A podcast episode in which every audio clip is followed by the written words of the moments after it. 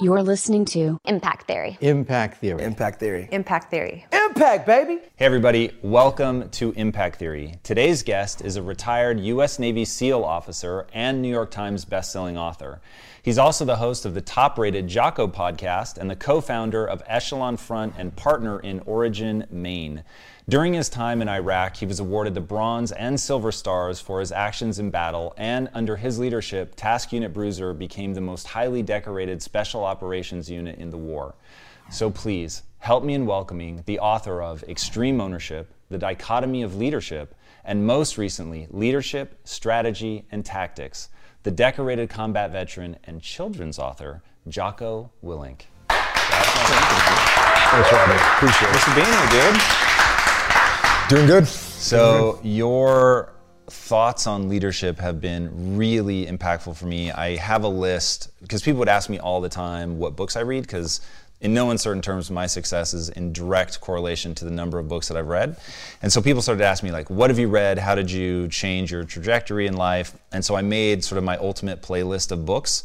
And Extreme Ownership, I think, comes in number 2 behind the only book that I think is maybe more foundational, which is Mindset by Carol Dweck. But when I read your book, man, I was like, fuck, the notion of just own it, like take it in, own it, own the solution as well as the problem, was really transformative for me and has played out wonderfully in terms of my business relationships.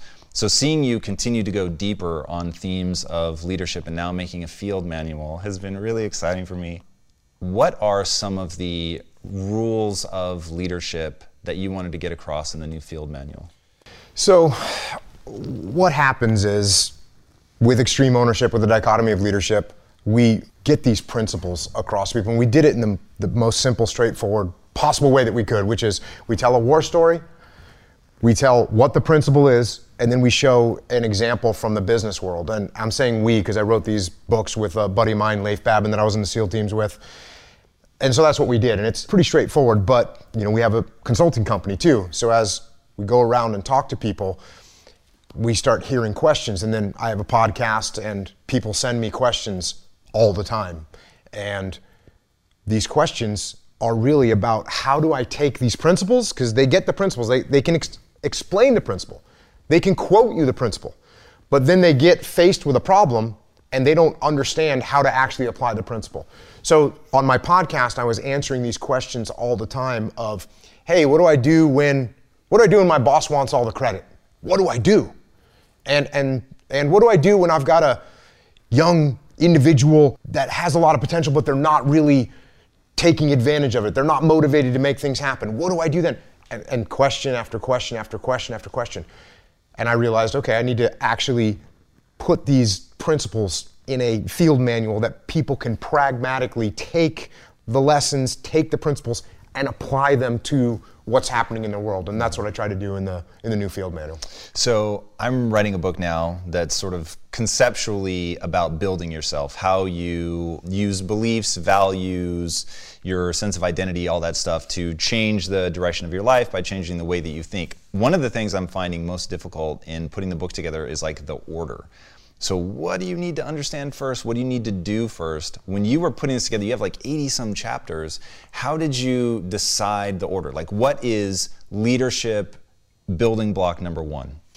Well, actually what I did was I started off with what I considered leadership building blocks 1, 2, and 3 from my life, from the SEAL teams, when I got to the SEAL teams. My first 3 SEAL platoons. This is the 1990s, there's no war going on.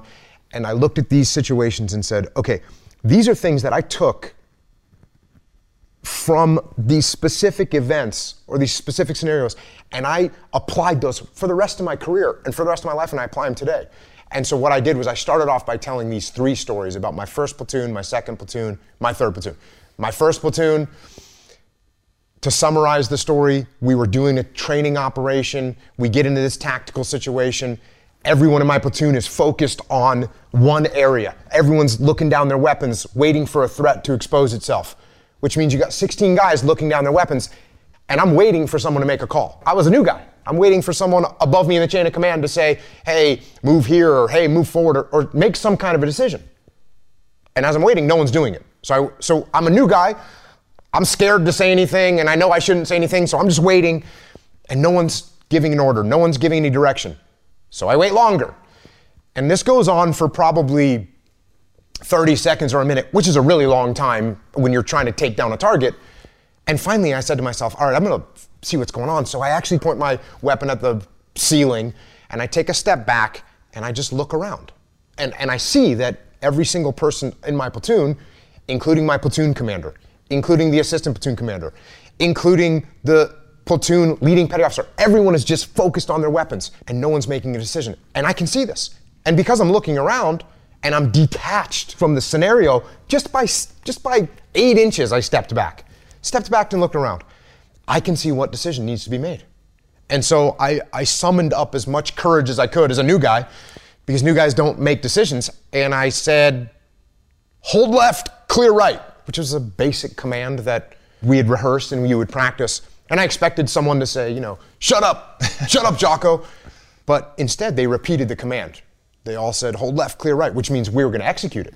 And sure enough, the guys on the left held and the guys on the right cleared, and we got done. And instead of someone saying, hey, you need to keep your mouth shut, like one of the more senior guys said, hey, good job up there. Way to make a call. So I looked at it and I said, wait a second. How could I, as a new guy, have made a decision in that situation that was better than what the more senior, more experienced guys were making? And I realized it was because I took a step back and detached from it. So at that moment, I said to myself, okay, from now on, when I get into these tactical scenarios, I'm going to take a step back, and I'm going to try and look around, and I'm going to try and detach myself from the chaos and the mayhem. And I started doing it all the time. In every tactical situation, in the land, warfare, in the mountains, in the urban environments, I was doing it all the time. And I was able to see what was happening. It was like a superpower to be able to see what was happening and make decisions. And so then I actually started doing it when I was having conversations. And if you and I were in a disagreement and you started getting emotional, instead of me getting emotional back at you, I would just take a step back and be like, oh, okay, he's really concerned about this. Why is he so concerned? What does he see that I don't see? And I started actually just detaching all the time. And that became a very powerful tool in leadership that I use to this day. Mm. My second platoon. We have a great platoon chief, we have a great platoon LPO, we have a great assistant platoon commander, but our platoon commander, the guy actually in charge of the whole platoon, he's not very experienced. He had come from a different job in the Navy, so he didn't have a lot of experience, and which is fine. It's okay to be inexperienced as a leader. You can get through that. As long as you're humble and you listen and you take advice from other people, you should be able to do fine. No one expects you to know everything as a leader. But he didn't do that. He didn't listen. He didn't take advice. He didn't take guidance. Everything was his way or the highway. And eventually, we in the platoon got kind of fed up with it. And we had a mutiny inside of our platoon. We went to our commanding officer and said, hey, sir, we don't want to work for our platoon commander. He doesn't listen. He's arrogant. And eventually what ended up happening was this guy got fired as our platoon commander. And that left an impact on me, because as I'm watching this going, I'm thinking to myself, why don't we like this guy? Why doesn't anyone want to listen to this guy? Why don't we want to follow this guy? And the reason, because he was arrogant and he didn't listen and he didn't give us any ownership of everything. Everything was about him. And that would have made an impression on me. That would have left a mark. But the mark got left even more clearly, because when that guy got fired, the guy that came in and took over for him was like, I hate to use the word legendary, but he was a pretty legendary SEAL, had a ton of experience. He'd come up through the ranks, and he had been stationed at every different kind of SEAL team, and he took over as our platoon commander. And I kind of thought to myself, well, he's going to take over because we're a bunch of mutineers, and they need to put someone really strong that's going to whip us back into shape. So I was anticipating that we were going to have this super hardcore guy. And this guy shows up, and he's got a nice smile on his face, and he's super humble. And I remember one of the first things he said to us was I look forward to working with you guys. And I was, that word right there, I'm gonna work with you guys. Not I'm in charge, I'm glad I'm taking over, I'm glad to be your commander. It was nothing like that. He said, hey, I'm looking forward to working with you guys. So all of a sudden, it was totally different. And he started putting us in charge of things. Instead of him coming up with a plan, he would say, hey, you guys come up with a plan and let me know how you wanna do it. And all of a sudden, we had all this ownership. And that made me reflect on the way the first guy had acted compared to the way this guy had acted. And I realized how important it was to be a humble leader and to listen to other people and to give ownership to other people. So that was the second platoon. And then in the third platoon, the story that I tell is it was a good solid platoon and we had a good platoon commander and we were out in the desert doing some training and some targets popped up. It's just fake, it's not war. But we start engaging the targets like we're supposed to and everyone gets in the prone position and is returning fire. And I did what I had been doing this whole time, which was detach. I kind of took a step back, shot a couple rounds, then kind of pulled back and looked to see what was going on. And I saw the call that needed to be made. And I gave the platoon commander a couple seconds to make a call, and he didn't make it. So, I made the call, peel left. And everyone said, okay, peel left. And we peeled left and we left the scenario and we got our distance and then we stopped the training exercise and we did a little debrief. And during the debrief, the platoon commander, he said to me, well, why did you make that call? And I said, well, I could see what we needed to do, and you hadn't made a call, so I made the call. And he goes, well, I actually didn't want to peel left. I wanted to assault the target. And right there in that split second, I kind of thought to myself, well, like part of my ego flared up and I was kind of thinking, I could have said something along the lines of, well, you need to make a call faster. If you're not going to step up and lead, then I'm going to do it. Like I could have said that. But I realized at that moment in time, wait a second, I didn't need to make a call. The problem could have developed more. But for some reason, I thought that I needed to be the guy. And I said, no, you know what? You don't need to be the guy. Your leader, you need to support your leader. And it's not about you. And so that right there also changed my attitude, because then from then on in my career and in my life, I realized, hey, I don't always need to be the center of attention, which is what our ego wants us to do. Our ego always wants it to be about us. And it's not about us. It's not about us at all. In fact, in a situation like that, where the platoon commander wants to do something, maybe he sees something that I don't see, maybe he's got a different strategic objective that he wants to accomplish, and I'm undermining that. And what does that do to our platoon? Hey, it makes me feel great, because I think, oh yeah, I might not be the guy in charge, but I'm out here making the calls. That's your ego. And what you have to do is subordinate your ego and be supportive of the person that's in charge, and you move forward together as a team, because that's what it's about. It's not about me, it's about the team. And so when you ask me, how do I start off the book and how did I figure out what order to go in? That's what I started with, these three kind of foundational things. And I built on those things. And obviously the book Extreme Ownership, which you mentioned, that became kind of the core tenet of the way I think. But those seeds were planted in those earlier platoons. And so, although I built upon those things, it was those three fundamental lessons that I started with, and so that's what I started the book with. No, and that you get that sense, and the way that you structured things, they do build on each other, and it's, building a mindset and having the principles to act through is, I think, really effective. And you call it out as being a field manual, and I think it feels like that. Like even if that had not been on the cover, you start to get the sense of, okay, wait, one thing is going to stack to the next, is going to stack to the next. And also there are sort of larger movements in the book. One of them you touched on a little bit here, I'd like to go deeper on, is the notion of relationships. And you talk about how important relationships are and how, especially in the military, in such high pressure situations, how do you build those relationships so that they're really meaningful? So that in the dichotomy of leadership, you talk a lot about you can be too friendly, but you can also be too distant. So in a field manual sense, how do I, and I ask myself this as the CEO, right? There are days that I want to come and play with my teammates, right? I care about them and I want them to know that I really do care, as a human being.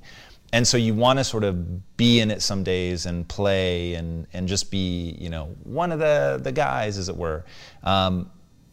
But I do worry about going too far and then you don't have the distance to get the things done that need to be done. So how do you build those kind of lasting and useful relationships?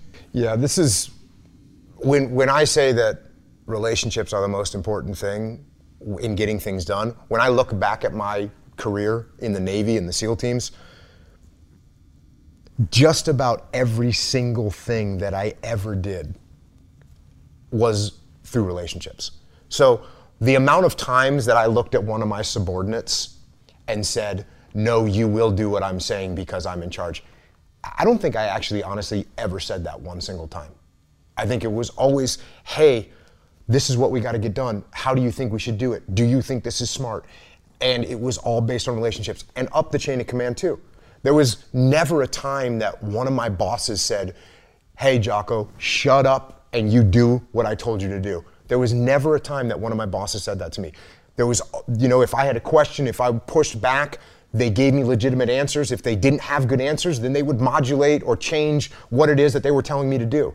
So this idea of having relationships up and down the chain of command, and there's a word that people bring up a lot, and I think they're pretty interchangeable, and it's relationships and trust, right? It's trust is built on relationships. Relationships are built on trust. If you don't trust me, we don't really have a relationship. Right. The more deeply you trust me, the better relationship we have. So how do I build trust with you? So if you're above me in the chain of command, well, this is one of those answers that's so obvious, it's crazy, but people actually fail to do this, which is if you ask me to do something as my boss, I do it, and I do it well, and I do it consistently, and I go above and beyond what you ask. And if you want me to deliver this project by this date, I deliver it earlier and I deliver it to the best of my ability above and beyond what you expected. And you say, oh wow, when I asked Jocko to do something, he actually does it. And that's where it starts. It starts with that right there, with me performing, me offering advice, me taking what you asked me to do and doing it. That's the number one thing. If we flip those roles, and now I'm in charge of you, how do I build trust with you? Well, what I do is I give you a project. And instead of me giving you a project and then saying, hey, here's how I want you to do this and here's how I want you to do the next part, instead I say, hey, here's a project. Let me know how you want to do it. And then you go figure out how you want to get done. And I don't micromanage you and I don't ask you a million questions about and tell you, no, don't do it like that, do it like this. I let you do it. And what does that tell you? That tells you that I trust you. I trust you. And when I trust you, you start to trust me. And by the way, if something goes wrong, instead of me jumping down your throat and hanging you out to dry and making you an example in front of everyone, I say, hey, let's figure out what went wrong. Did I not support you well enough? Did I not give you what you needed? And so you realize, oh, he's not going to hang me out to dry. He's going to give me the support. He's going to try and teach me if something goes wrong instead of try and drop the hammer on me. And in order to do this properly, of course, let's say you just started working for me. The first thing I would hand you wouldn't be a massively strategic, important project and say, hey, here's a multi-million-dollar project. You take and run with it. I'll be over here. I trust you. You make it happen because I don't know you. How can I trust you if I don't know you? So I'm going to give you a smaller project. I'm going to give you something little to start on. And then you do that well, boom. Now I'm going to give you something bigger. And we continue to go in that direction until pretty much we get to a point where all I really have to tell you is, hey, this is the vision. This is what we're trying to make happen. Run with it. If you need to pass this barrier of whatever kind, let me know so I can let everyone else know. But it's on you. Run with it. One thing that I think I've struggled with as a leader is my success is all predicated on being the unreasonable man. And I don't know if you've ever heard that quote. Bertrand Russell, I think he said, all progress depends, or the reasonable man conforms to the world, the unreasonable man insists that the world conform to him, therefore all progress depends on the unreasonable man. And I have literally proven that in my life. Like everything has been an echo of everyone saying something couldn't be done and then me going in, and it's a game I play called No Bullshit, What Would It Take? And then you figure out what it would take to do this thing that everybody else just writes off because they say it's impossible, going in and doing it. So then as things settle, and now it's not just me sort of having to be this chaotic madman to get everything done, you've got a team. The temptation is when you assign something to somebody and they tell you that that's impossible, the reaction is to basically give them all the parameters of the job and say, no, it is possible, go, go, go. And I think that ends up robbing agency from people because I have to be so aggressive just to convince them that it is possible. And so where I would love to hear your thoughts is, how much of the parameters of the project do you give someone? Like if you say, I know this can be done in a week, I know it can be done on this budget, and you say that, hey, get this done, and they're like, it can't be done. Then, of course, to convince them, what I do is I give them the path. And I say, well, if you did this, it would work. Do we agree?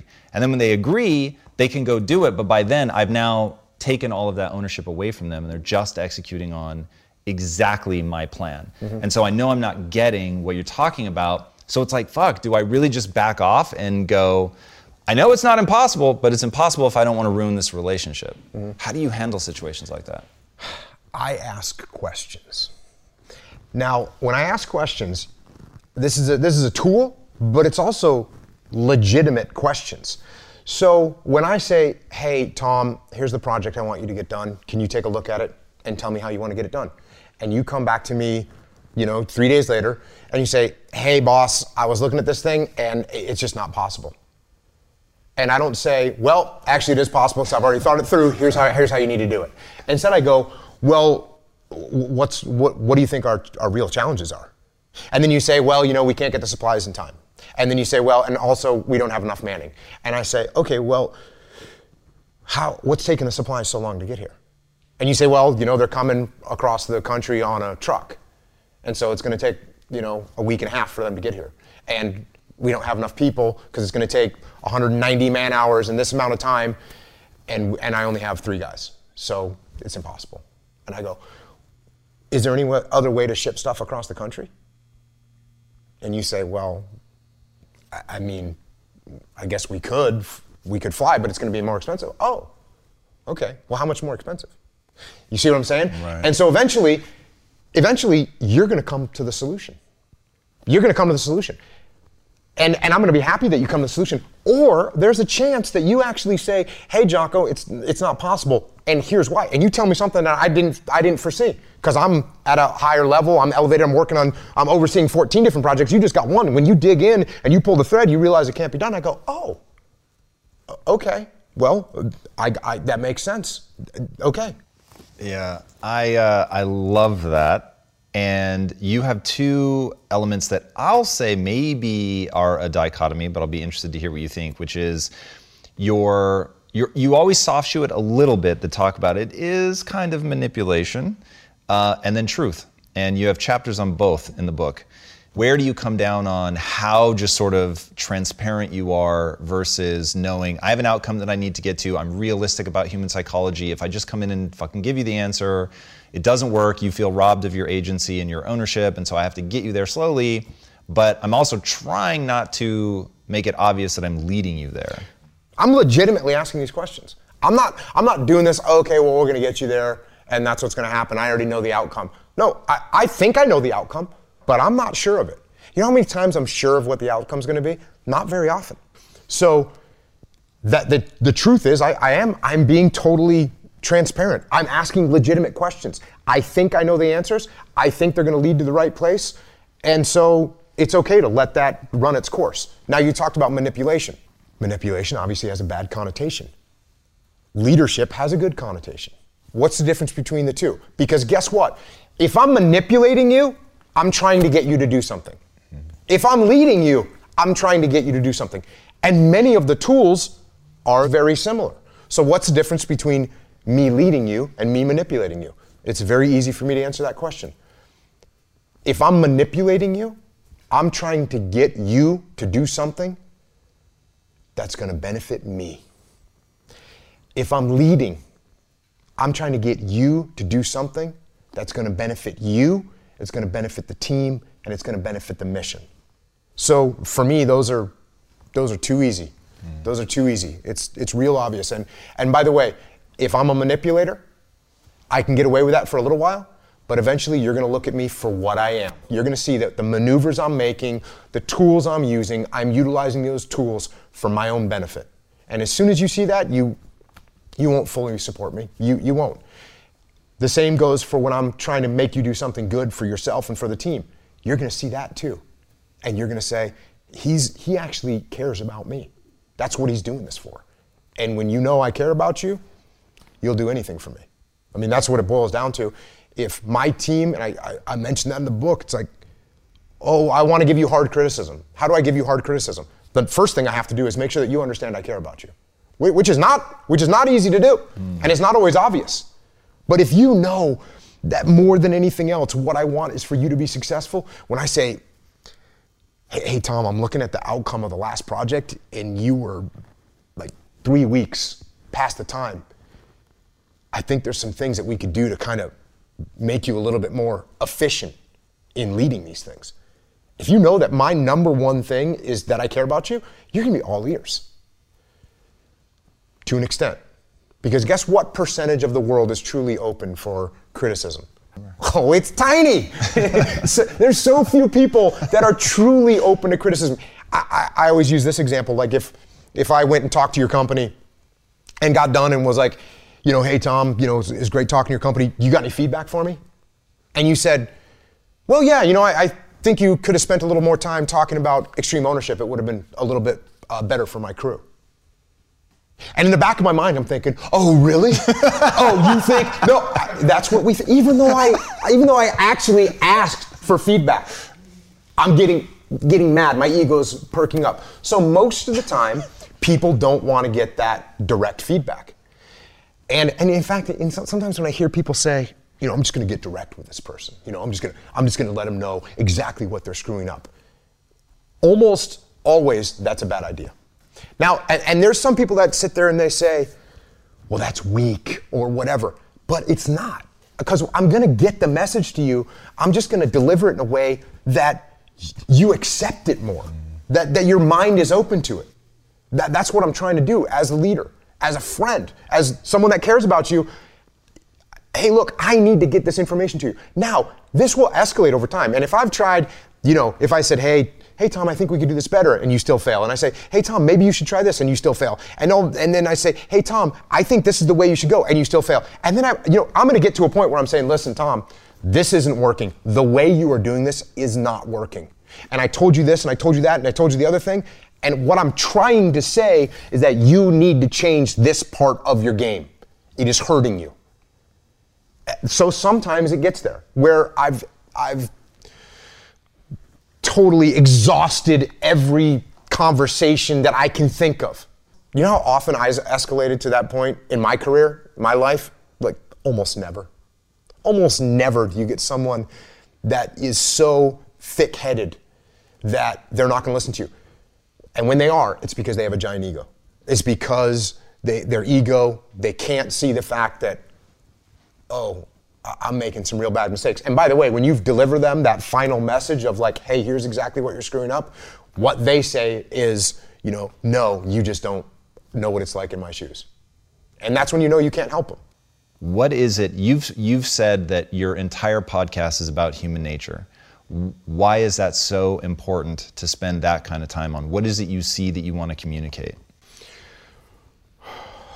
Well, if you want to be a good leader, you have to understand human nature.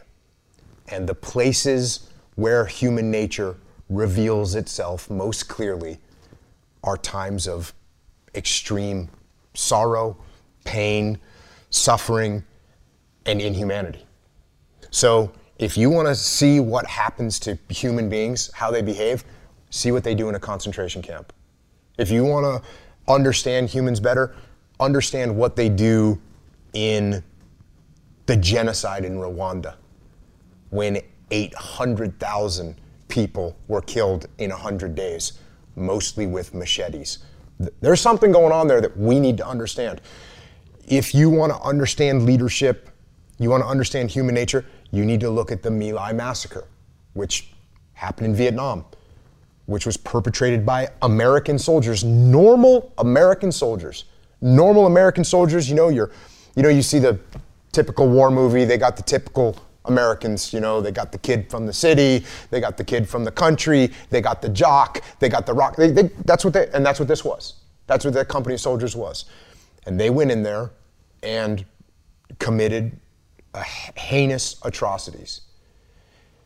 And if we don't recognize what causes that, where that comes from, and that it's actually possible, then it's bound to happen again. You've talked on your podcast very eloquently about emotional control.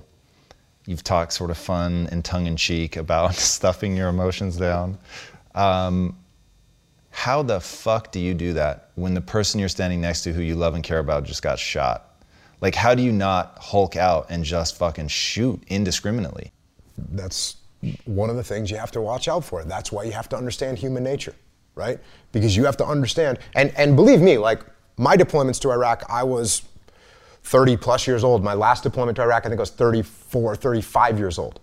But that's me. I'm a 35-year-old man with a wife and kids. I have guys in my platoons that are 20 years old, 21 years old, 22 years old.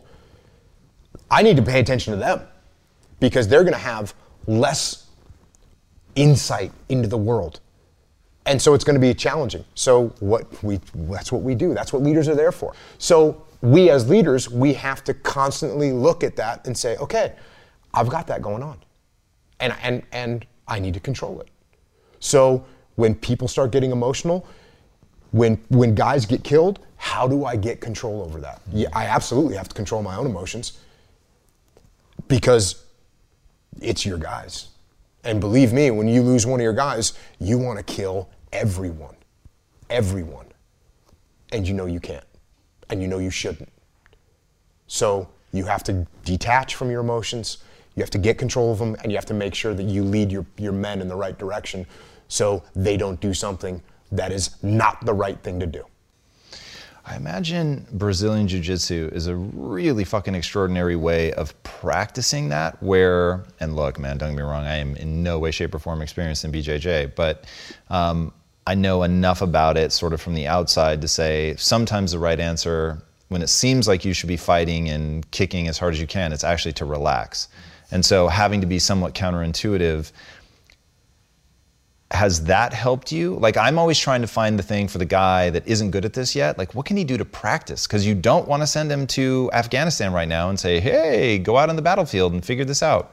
So what can he do, or she do, to practice learning to get better control of their emotions? Well, it's interesting that you asked me that question. That one of my answers for people, when they say, hey, how can I get better at detaching and controlling my emotions, I tell them to start training jiu-jitsu. Because you're going to get tapped out in jiu-jitsu. Your ego is going to get smacked around so hard, you're going to lose your mind. And what you, in the madder you get, the more aggressive you are, the more you're going to get beat down, and the worse it's going to be. So you have to learn to control your emotions. No doubt about it. And then what you have to do is you have to start practicing it all the time. You have to start paying attention to the red flags that go up. When I start raising my voice at you, I go, oh, that's your emotion, get mad. And for me, like the minute I feel some sort of anger, some sort of jealousy, some sort of frustration, most of the time I go, oh, you're getting mad, that's your ego. You're getting emotional about this. Take a step back and listen to what the other person's saying. Take a step back and try and see it from their perspective. Take a step back and try and understand what they're trying to say. Because sometimes, you know, if you're not a very articulate person, you're just making me mad. It's only because I don't understand what you're trying to say. Take a step back. Let's talk through it. So pay attention to. You know, I always talk about when you're sending an email to someone and you're typing like this, don't send that email. That's not a good email to send. That's an emotional email. Wait, write it out, fine, and then save it and read it later and you'll realize, oh yeah, I was really mad about something or I was really frustrated. So how do you do it? You practice it. You pay attention to your emotions and you get control over them.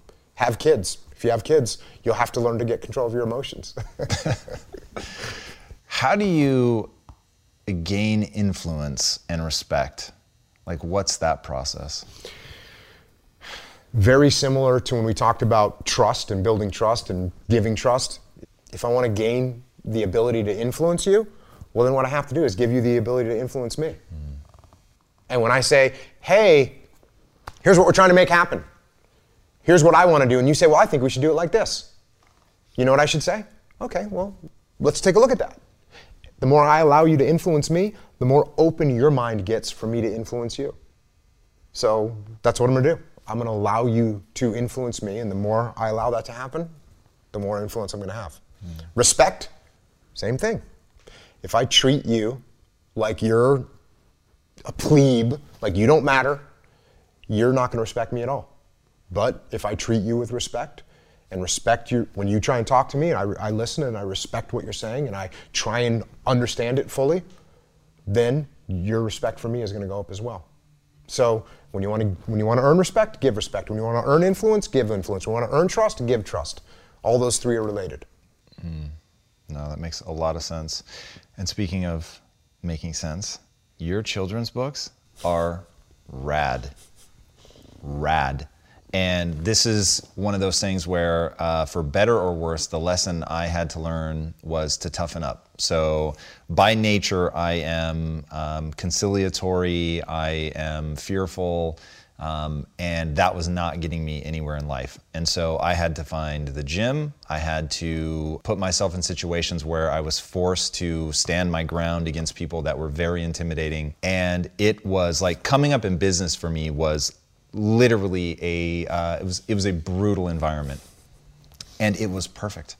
It was exactly what I needed. And like that's becoming, I don't know, passé for people, and it seems sort of Middle Ages now to have to sort of scrap and fight your way up. But there is something in that process of getting tougher that gives you your own agency. Like I feel like I control my own life now in a way that I did not before I learned how to, and look, when I say learned how to fight, I'm talking intellectually, but having to stand up for myself, having to always be in deeply uncomfortable positions, and then also physically getting tougher through just adding strength to my body.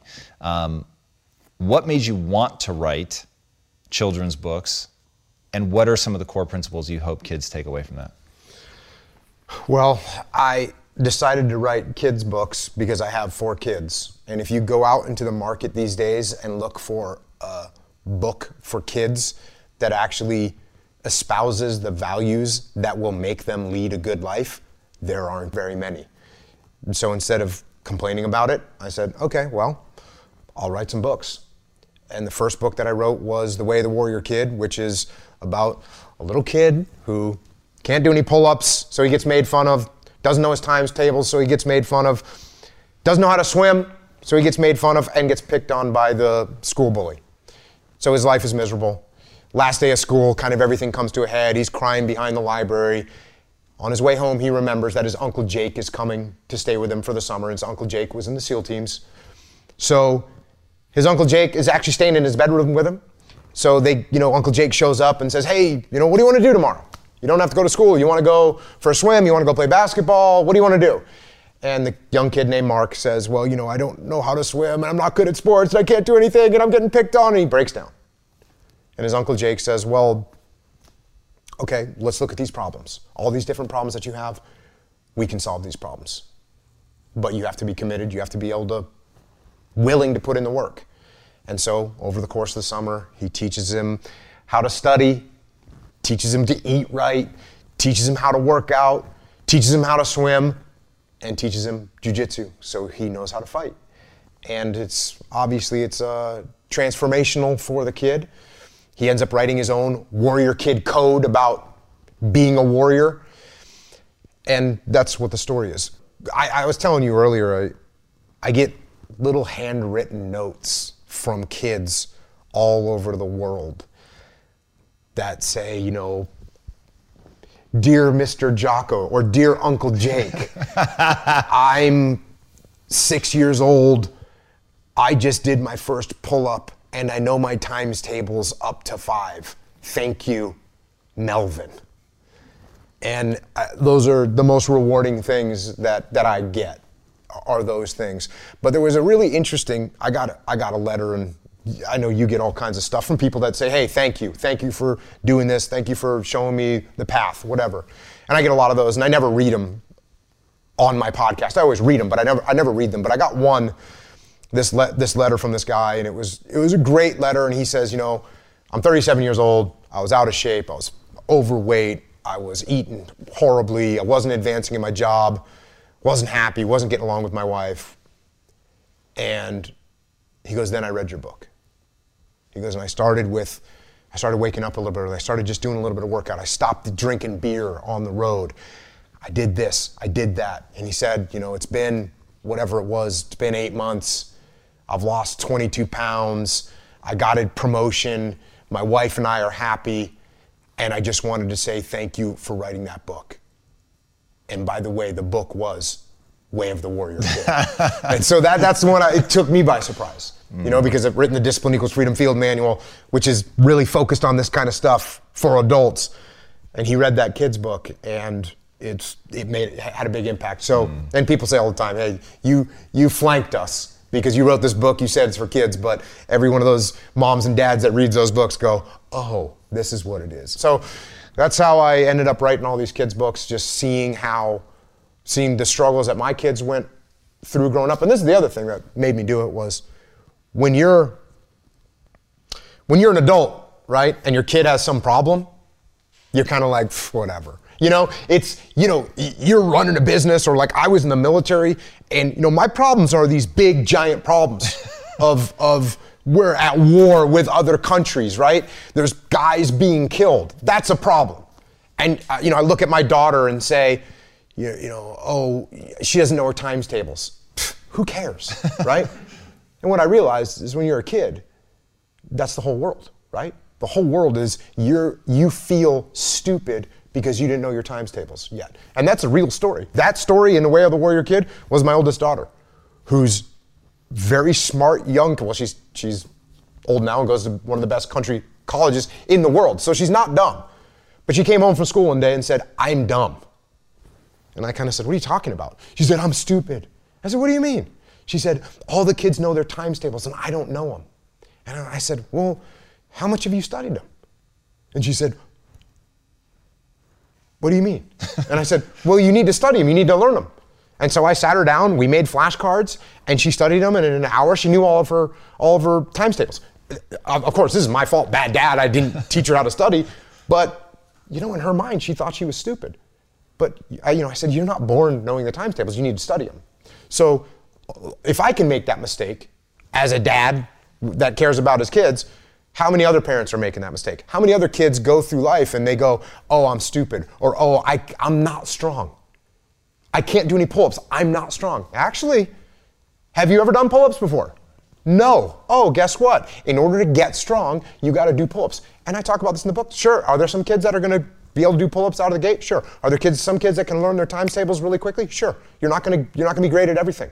But you can get better as long as you have the discipline, put your mind to it, and are willing to work hard.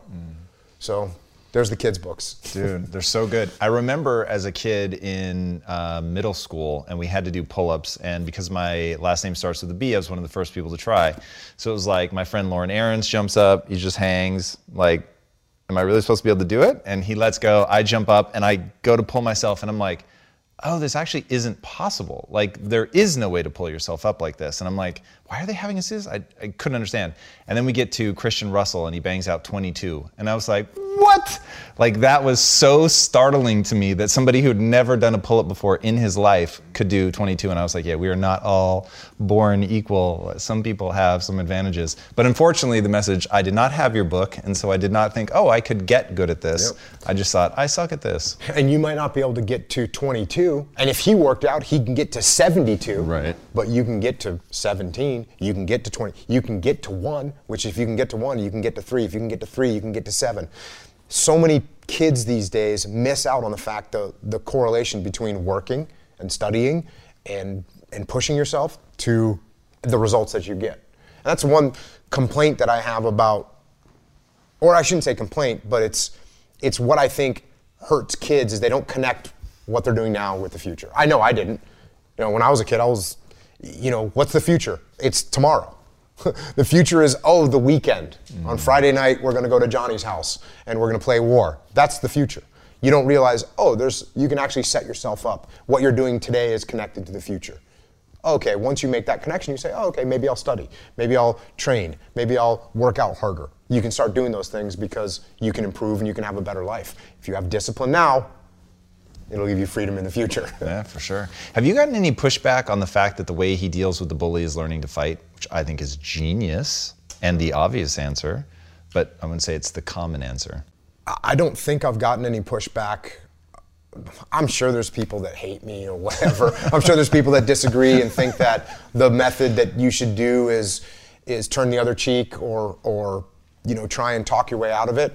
The problem is you need to be in a position where you can talk your way out of it. Because if you're around a person that's a bully, they don't understand talking. They don't care what you say to them. They're going to physically bully you. So if you don't have the physical knowledge, presence, ability to stand up and stop that, then you're going to get abused. You're going to get beat up. That's the horrible reality. I'm sorry.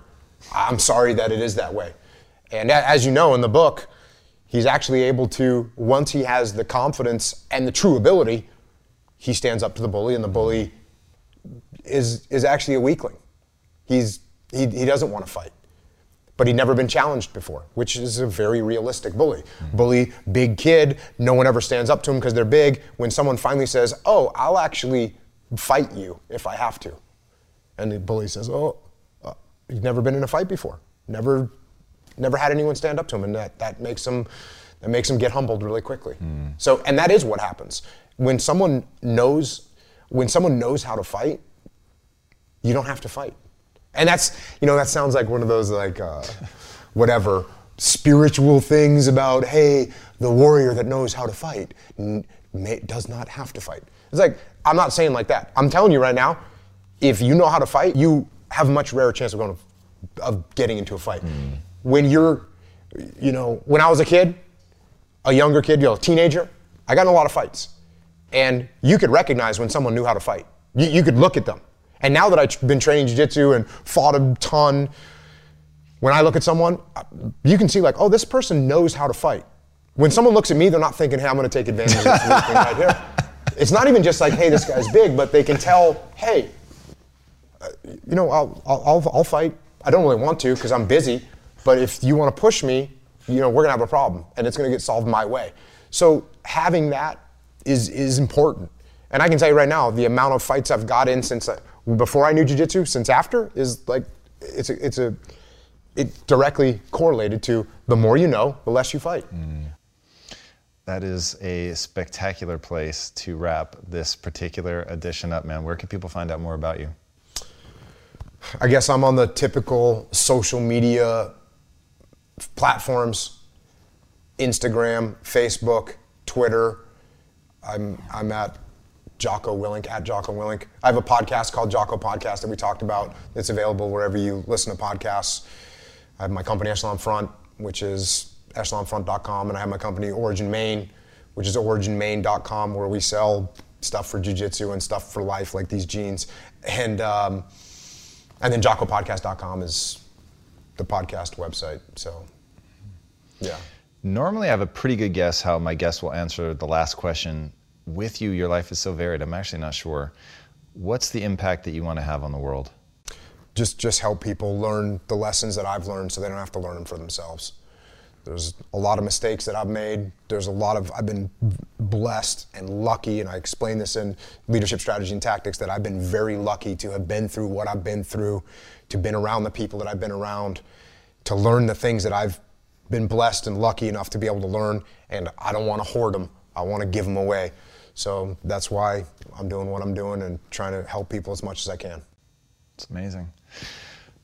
Guys, you will not be sorry if you dive in and read everything this man has ever written. Even for the adults, I'm going to tell you, checking out his kids' book is equally powerful. He has several. A coloring book, by the way, is out now, I think, or coming very soon. The podcast is surreal. You owe yourself listening to the podcast and hearing such a fascinating glimpse into the human condition. It is really incredible. Somebody who can go from the beauty of life so quickly to the horror side of life, and yet wrap it up and make it all make sense is really extraordinary. If you haven't already, be sure to subscribe. And until next time, my friends, be legendary. Take care. Jocko, fucking hell. That was amazing, man. Appreciate it. Hey everybody, thank you so much for listening. And if this content is delivering value to you, please go to iTunes, go to Stitcher, rate and review us. That helps us build this community. And that is what we are all about right now, building this community as big as we can to help as many people as we can, deliver as much value as possible. And you guys rating and reviewing really helps with that. All right, guys, thank you again so much. And until next time, my friends, be legendary. Take care.